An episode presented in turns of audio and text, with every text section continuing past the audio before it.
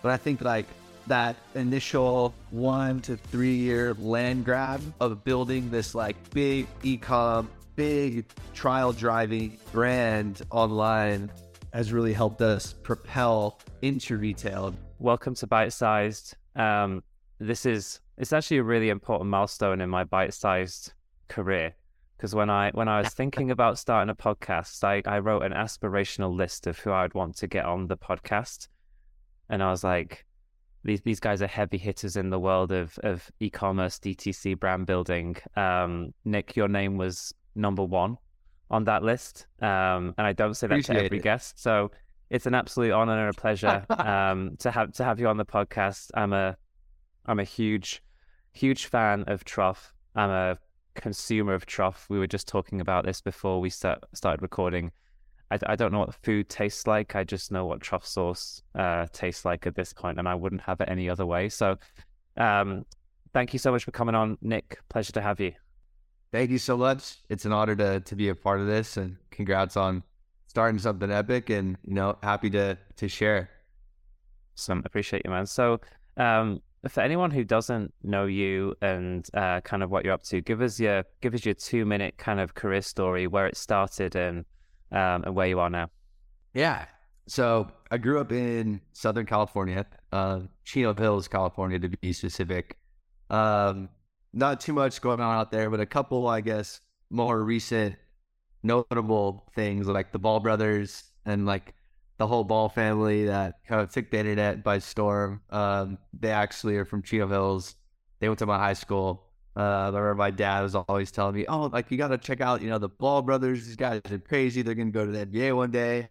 Uh, but grew up in Chino Hills, and you know, I think from a very young age, I was always into making things or building things or figuring out ways to make money. Uh, you know, I remember being 12 and asking my parents, hey, can we like do a garage sale? Because I used to see like the signs on the, the uh, poles just driving around my neighborhood. And I always ask my parents, like, what's, what's a yard sale? What's a garage sale? They would always tell me, oh, like people take things and they put it on their lawn and they sell it and they make money. And I was like, I want to do that. So I remember like just going around my parents' house, finding random shit, like taking a pot off the off one of my mom's like shelves and be like, oh, we're gonna sell this, and she's like, no, we're not. and then I would like hit up all my family members uh, and asked them like, hey, do you have any things I could sell at these yard sales that I was doing at my parents' house? And that eventually led me to finding out this world of ecom and finding out about eBay. And I was like obsessed with eBay at a very young age. Um, I remember, you know, being like 14, 15 years old, setting up an eBay account and bugging all my family members, hey, can I sell, you know, your old stuff on eBay? I'll take 20% commission of whatever I sell and I'll handle all the shipping and stuff. And then, uh, you know, I ended up getting my first job at a, a golf course when I was 15 and a half. And I found a bunch of little hustles at the golf course. One of them was getting the head covers that people would leave on the golf course. Um, they would place them in like lost and found. I started going around to all the golf courses in my neighborhood um, in Chino Hills and purchasing like the lost and found golf head covers, cleaning them up, and selling them on eBay. And I built this like really cool golf club head covers for you eBay business. Um, and I had this cool little thing going. I'd buy the covers for like a dollar and I'd sell them for like five to 20. And I had this cool little hustle. Uh, and, you know, over the years, I've always kind of dabbled in, in different things.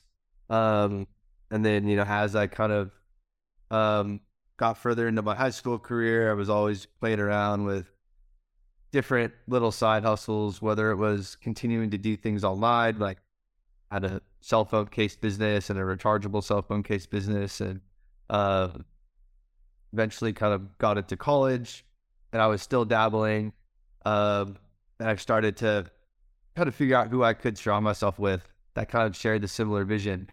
And that's when I met my current co-founder, Nick, uh, who went to Cal State Fullerton together.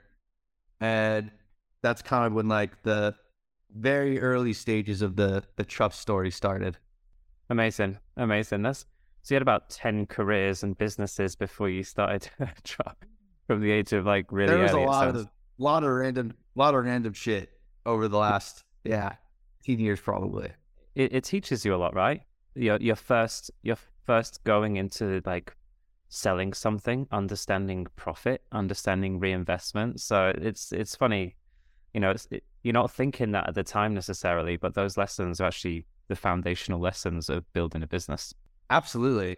And you know, I'm glad you kind of mentioned that because one of the, like my little projects that I want to do is kind of like you know, build my own like personal website, but have it be kind of like a timeline ever since I was, you know, 12, 13, 14, whatever, of all of the projects that I've built and started and failed and succeeded in and write key bullet points of things that I kind of learned within each of these little cycles or times of my life and just seeing how you know problems whether they're big or small they either continue to evolve or realize that hey you know when i was when i was knocking on doors to mow people's lawn when i was 13 it actually helped me develop a skill that i used when i was cold calling people when i was a technical recruiter at 26 so you really start to like understand that you're painting this picture of how your career could look in the next five to 10 years based on these little things that you don't realize are actually helping with developing a certain type of skill. Yeah, hundred percent. I actually posted about that on LinkedIn the other day. I I worked at, um, I went to music college. I used to do shifts at a telesales company trying to sell double glazed window appointments. Oh my God. and, and, and, out the- and it's like just the type of person I am. Like I wanted to be the best, and like you know when I'm when I was doing it, I was just trying to earn some money to go out on the weekend with my mates and buy my at the time Burberry shirts and stuff like this. But like in hindsight, it, t- it taught me so much around objection handling, um, you know, dealing with rejection. Like so, t- exactly to your point, you know, you you you you you realize when you look back that these things actually set you up, and the lessons are things you can kind of like take forward with you. Um, so going back to you know your your story, what was the you know so you met Nick, um, your co-founder, current co-founder. What was the initial motivation for starting Truff? Yeah. So at about like 2013, 2014, um, we were going to college at Cal State Fullerton. And he was kind of like doing his own thing. I actually met him through his sister. One of my best friends was in his sister's friend group. And she kind of always heard me talking about these different crazy ideas and little businesses I had. She was like, Hey, you should talk to my brother, Nick he's just like you. He's got this cool powdered beverage brand that he's working on in college. Um, you guys should just, you know, jam out on this kind of stuff. So she introduced me. We obviously hit it off right away. We start talking about all kinds of stuff. He's telling me about his projects. I was telling about mine. We were bouncing ideas, giving each other feedback. And this was about the time where, like, the early days of IG were really starting to take off. Uh, it was becoming very relevant where a CPG brand would use Instagram as a platform to growth hack a brand, to generate revenue, to build uh, a lot of e-com momentum. So we kind of were on the sidelines of like the skinny tea and like the Shredz of the world and a lot of these brands that were just hockey sticking off of leveraging influencers and creating these like growth hacks on social media and the early stages of Facebook advertising. And we just saw like, hey, we don't know what we're going to do with this, but we kind of see this opportunity and we see this white space. Uh, and I was like obsessed with social media. I was obsessed with like growth hacking and I was obsessed with scooping up these Instagram accounts. And that was one of my little hacks was like trying to get these OG names on Instagram, kind of like the domain name, you know, the domain name days when people were trying to get water.com or whatever it might be. So I happened to get the word sauce, just S A U C E. And I told Nick, I was like, dude, I just got sauce on IG. This is crazy. Like, let's do something with it. So we just start creating this cool account and we start posting content that we thought was cool. We're posting like rappers with food and pretty women with food and food porn with burgers and ayo dripping off the side and just cool, dope, saucy, like this food pop culture kind of vibe. Anything that we felt was like saucy that defined what the word sauce to us meant. And we started to amass this following, and like some celebrities started following us, and it was turning into this thing. We had a couple viral posts, and we're like, this is kind of cool. Like, what else can we do with this? Let's let's take it a step further. Let's build this into something.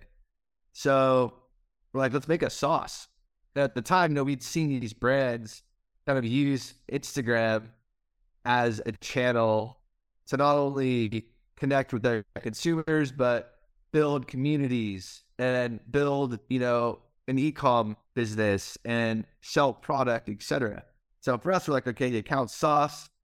Let's make a sauce. What kind of sauce are we gonna make? So we looked at like barbecue sauces and dressings and hot sauces. And hot sauce to us was the most interesting. Um, first off, because we liked hot sauce, we used hot sauce. We thought it was very relevant in pop culture. We saw like Beyonce talking about having hot sauce in her bag. Uh, and, and the category also was on fire. Uh, so we saw there was a, a big opportunity and we didn't see any like cool lifestyle Ciroc esque hot sauce that existed. Nobody had done like the top shelf, the Dom Perignon of hot sauce. And none of these brands were even on social media yet. Uh, they were all legacy brands that were playing by kind of the old playbook of, hey, let's just get on the store and retail, play that whole game from the start. And for us, it was like, no, let's like create this amazing community. Let's create this really cool brand. Let's go all in on being a digitally native, direct to consumer hot sauce brand first. And then down the road, we'll kind of do the traditional, more conventional approach. Uh, so for us, like, okay, let's really make a brand and a product that would be ready for the world to see. We didn't just want to like take a bottle off the shelf, put some liquid in it, and get a label and slap it on and say luxury hot sauce, right? Buy this stuff. Like, no, we want a product, true integrity. We want a product that we can really get behind. We want something that when somebody sees it holds it in their hand, they're gonna want to post it on Instagram. They're gonna want to tell their friends about it. They're gonna want to buy it for their mom for Mother's Day. They're gonna want to stand on the corner and yell to the world about how amazing they think this is. Yeah, it's a, you mentioned you mentioned two really important things there. Like, I, have done a couple of these podcasts up now, well, a few of them, and you know, a, a question I like to ask is, you know, what's the what's the biggest thing you can do to impact like customer loyalty? And every, every single person says have a really good product, and it's it's really you know as much as trust it, it the product came after this IG kind of like um, you know IG name. I, I, I just really like the fact that you were really intentional from the get go of like it needs to be something people want to post. It needs to be something that feels luxury and is backed up by an actually good product. Um, that like intentionality into the brand at the very beginning. Uh, not to say I don't think I don't think every brand does that right? I think sometimes it's like, what's my MVP product that I can maybe make feel a certain way, but um, you know, you're almost shoehorning it in from like a narrative perspective versus what you're saying is like, well, from day one, like it has to have this, it has to have that that look and feel where people, because then out the gates, you get that kind of digital word of mouth, you get that feeling and brand loyalty kind of community feel from the very beginning. One hundred percent. Yeah, we were very product obsessed from the beginning. And I think it made it a little bit more difficult from the beginning. I mean, like just looking at our product, right? It's like we have a custom truffle inspired cap. We have custom glass that has truff embossed. It's very thick. It feels luxury. You can sit on the shelf at Neiman Marcus.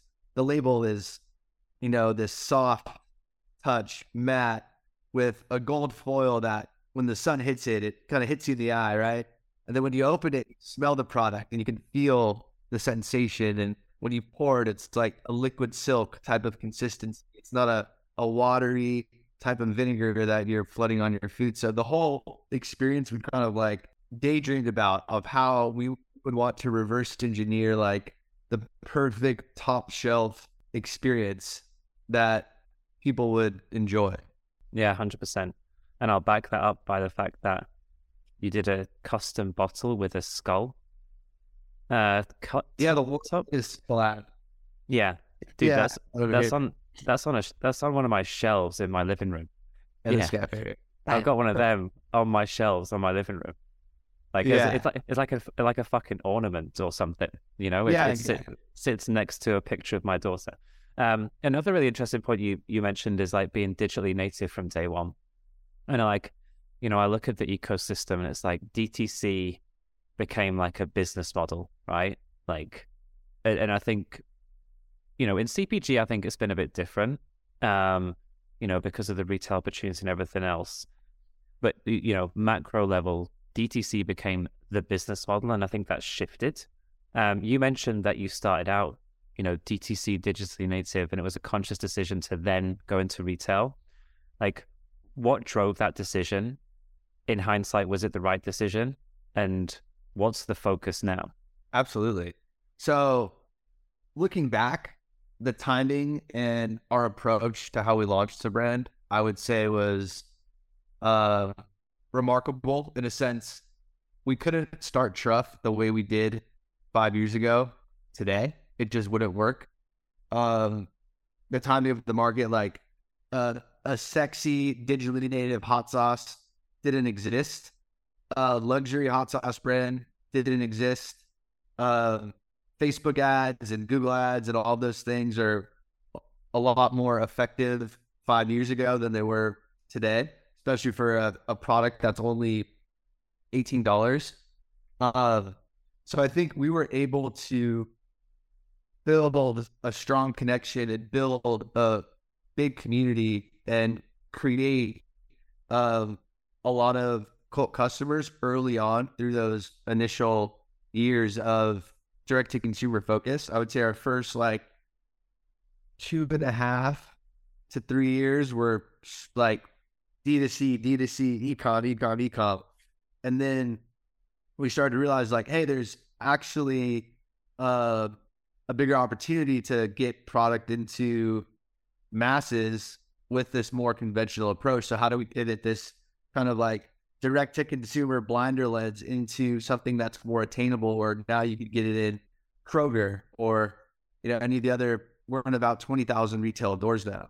Uh, and retail now makes up you know 80% of our business. Uh, but I think those early years were extremely important.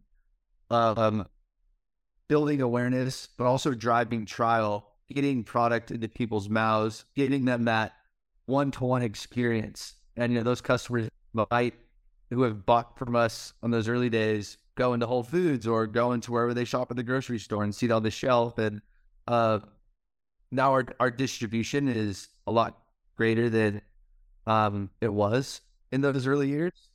But I think like that initial one to three year land grab of building this like big ecom, um, big trial driving brand online has really helped us propel into retail because now when people see it, it's like, oh, we saw one of their crazy ads back in 2000, you know, 18. We saw them on Oprah's list in 2019. We saw them at the, being their one bestseller on Amazon, et cetera, et cetera. So a lot of this digital stuff that we did not only helped us build our business, but it helped us with our retail success as we became wider with our distribution footprint.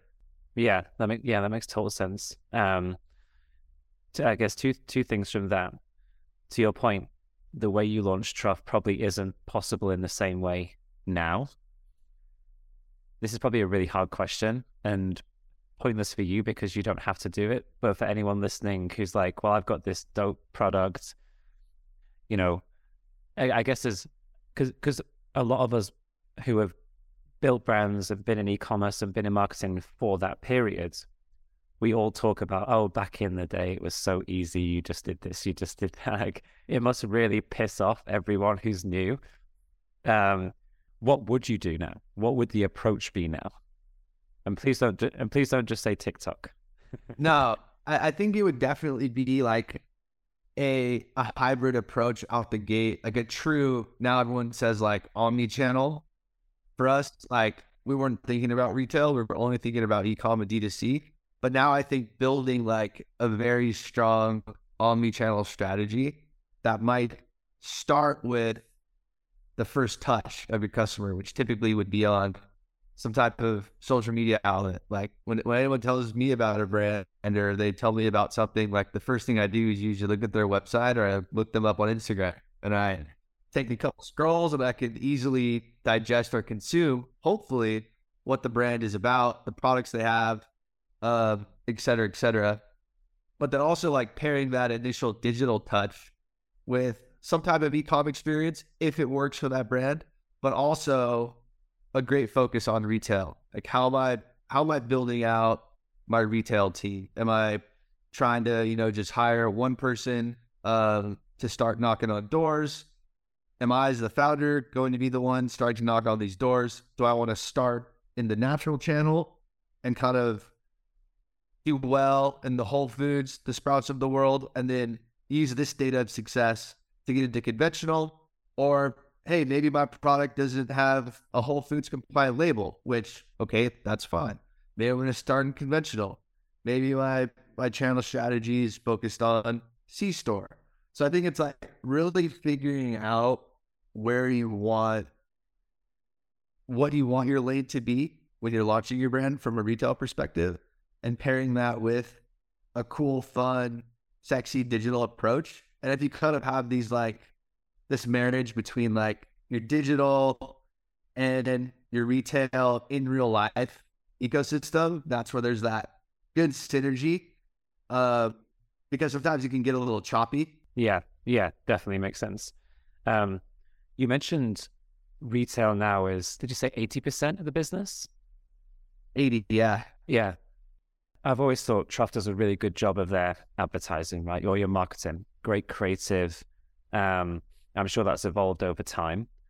So, with 80% of your business being retail, like what, how do you then think about your marketing efforts, knowing like, and how do you measure success? Are those marketing efforts primarily to drive awareness at this point around retail? And so there's no like one to one attribution of e com sales, or do you, are you thinking, do you slice it of, well, there's brand awareness marketing just for the brand to, to help with retail kind of sell through rates and just brand awareness? And there's a portion of spend that's still trying to drive e-com success. Like how do you how do you set your marketing up and how do you track its effectiveness?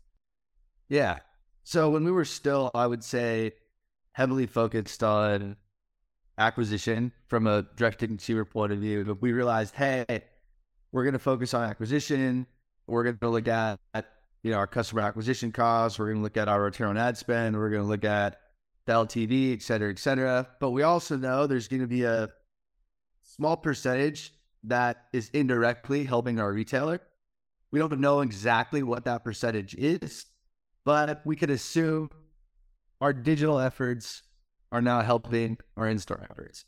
You know, how's our business is shifted to where, hey, 80% of our business is now retail now we're reallocating dollars that maybe we would have been spending on acquisition and not pulled them off completely, but instead of like guessing, hey, there's probably 20% of this, it's like, okay, let's actually just reallocate that directly to help these retailers. And we could do that through, you know, in-store promos. We could do that through certain types of off shelves. We could do that through on platform advertising, like on, you know, Kroger.com or Instacart or things like that. What's difficult is a lot of these channels don't have a very clean attribution reporting model. So for us, there's a little bit of a lag on just looking at the raw data that comes in, sell throughs, looking at our velocity. But there are things that we do that enable us to see a correlation between digital efforts and in-store velocity increases. Uh, it's just not a clean. There's no like real silver bullet. There's just a lot of like le- little levers that we're trying to pull, and the ones that show us our velocities are lifting. Okay, let's reinvest into those, and the ones that and we might spend 20 grand on this or however much on this and nothing really does anything. It's like, it's like, okay, we'll probably not get it. It's probably not a good idea to reinvest in something like that. So it's a lot of like testing and learning, but also at the same time, surrounding ourselves with people that know a lot more than us in retail. So, you know, we brought in a VP of sales. His name is Reno. He's an absolute assassin. Uh, he came from Primal Kitchen and he built out our sales team. And now we have a retail sales team of absolute killers that are just incredible at what they do. And having a lot of very smart people with their finger on the pulse across all of our retailers is I, I would say that been very beneficial. And also looking to the brands that are bigger than us, uh, and finding, you know, mentors, people that have kind of gone through this already to give us insight. And enable us to like not take that hundred thousand dollar bet if someone else already took it and they could just say, Hey, don't do that. You know, so just like trying to be very smart and methodical. Uh, and building out our team with people that know what they're doing. Yeah. Yeah. How big is the team at Truff? 35, I would say, ish. Okay. Um, yeah, that's a really good point. Surround yourself with people who have been there and done it rather than trying to figure everything out on your own. It's quite surprising if you just put that effort into networking, people will, you know, whether it's someone you hire or whether it's someone who's just open to giving advice. That's one of the better things, right, about social media and this this digital age is accessibility to people is it's a DM away. Absolutely, and like LinkedIn too. I mean, I mentioned, you know, in a in a previous life, I was a, a recruiter, but I think a lot of those skills that I learned being a recruiter, recruiting like software engineers and developers, has now allowed me to like understand the needs of an organization and maybe how that person could fit or play a crucial role. And now, like if I think I need something, I'll just go and start messaging people on LinkedIn. Hey, can I chat? Hey, I want to pick your brain on this. And I might think I need a whatever. And I talk to the person that has the title. I'm like, oh no, I actually need this. Or I might talk to somebody who's super happy in a role. And I tell them for, I tell them about a need that we have, and they might get excited about coming and working at Truff. And now it's like this person who's extremely talented that wasn't even looking to move is now willing to come over and join us because they believe in the vision. They get really excited about what we're doing. And now their skill set is very complementary to what we can offer them, but also the need them to be. Yeah, yeah, definitely. So uh, I'm I'm interested to ask you about product development because so um, correct me if I'm wrong, but truff sauce it started off as a hot sauce, right? And since then, there's a pasta sauce, there's a mayonnaise, there's the oils. Um, at what point did you think, okay, we need to add a secondary product? And then just in general, how do you think about product development and, and additional SKUs? Absolutely. So initially, Nick and I were thinking about Truff. We thought of a brand like Red Bull or a brand like, you know, Cholula that has this power SKU. Everyone knows that one SKU, and you go all in on that one SKU, and we don't want to be too wide. We don't want to be this platform brand that doesn't really stand for anything. We want to be known as like the luxury hot sauce or like the luxury condiment of choice. Uh, so for us, like the blinders were on becoming just the coolest, best, most flavor focused hot sauce that was on the market. And our first product was our original black truffle. And then in 2018, we were like, hey, let's do like a white truffle edition. It could be a limited release. Is it this one in here actually? Uh, we'll do like a limited drop and we'll um, sell it. And then once it's gone, it's gone. And then everyone was like, oh my gosh, that stuff was amazing. Like, please bring it back. And our customers were just like, please bring it back. Please bring it back. So we ended up bringing it back the following year as uh, you know a, a SKU that would would stay around evergreen. And then we got a lot of requests for like, hey, the original is great, but can you make a hotter version? Like, okay, well, here's the hotter sauce, and then we called it the hotter sauce. So we wanted to keep like a very tight knit portfolio on our original hot sauce offerings. We didn't want to do like habanero mango and blueberry and verde and get too wide. We wanted to keep things just one bold stroke. And then as we got into retail, there was a lot of really exciting opportunities um, that were brought to us. Like there wasn't a truffle pasta sauce, right? There wasn't a truffle mayo. And there was some really cool excitement around, you know, the truffle hot sauce brand, but what else could we offer? What other amazing products could we create to help fill these other needs in the marketplace? So, you know, we got to work on developing some of these other products, like you mentioned, our mayonnaise and our and our uh, our pasta sauce, and we've always told ourselves like, unless this is an incredible product, the world is never going to see it. So we really spent a lot of time thinking about the first time we had Truff and the first time someone would taste our pasta sauce or the first time someone would taste our mayo. And if that feeling wasn't as good or better of a feeling as the hot sauce produced, then it was going to be a no for us. Um, luckily, we ended up developing some incredible products. So our, our truffle mayo, we have an original, the spicy, and then we have our truffle pomodoro pasta sauce and our arrabbiata sauce. And um, those products were launched with retailers from the go, as well as our e-com. So we had like a nice momentum boost from this e-com business that we already had to help support these retailers that had launched it. Uh, also launched our, our truffle oil and truffle salt.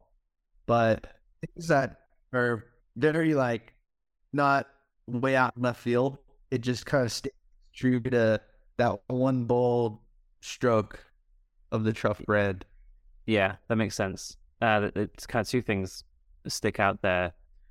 You know, that testing of the white is like a limited drop, and like li- again, a consistent theme is listen to your customer, right? Like you brought it back because it was popular and there's demand for it. You said you launched the hotter one because customers were asking for a hotter sauce.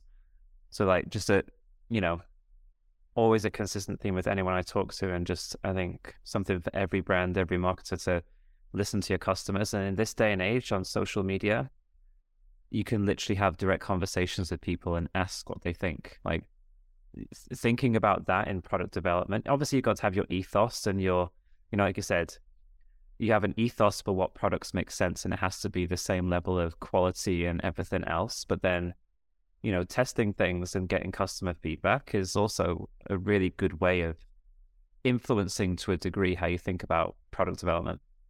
Absolutely. Yeah.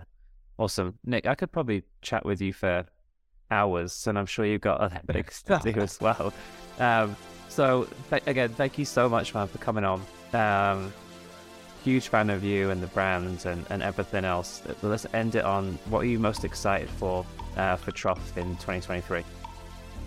Yeah, you know, I, I think um, every year we kind of look at Truff as a new version of itself, a version that gets more mature, whether that's, you know, the products that we're putting out or the team that we're building internally or these new experiences of somebody gifting Truff to a friend for the first time. But I think it's just a lot more of that. Um, yeah. To learn from our mistakes and continuing to improve and double down on everything that we've been doing a good job at. Love it. Amazing. Nick, thank you so much, mate. I appreciate you. thank you. you. I appreciate it. Let's have a, a beer next time here in uh, Austin. 100%. I'm down. I'm down. Thank you.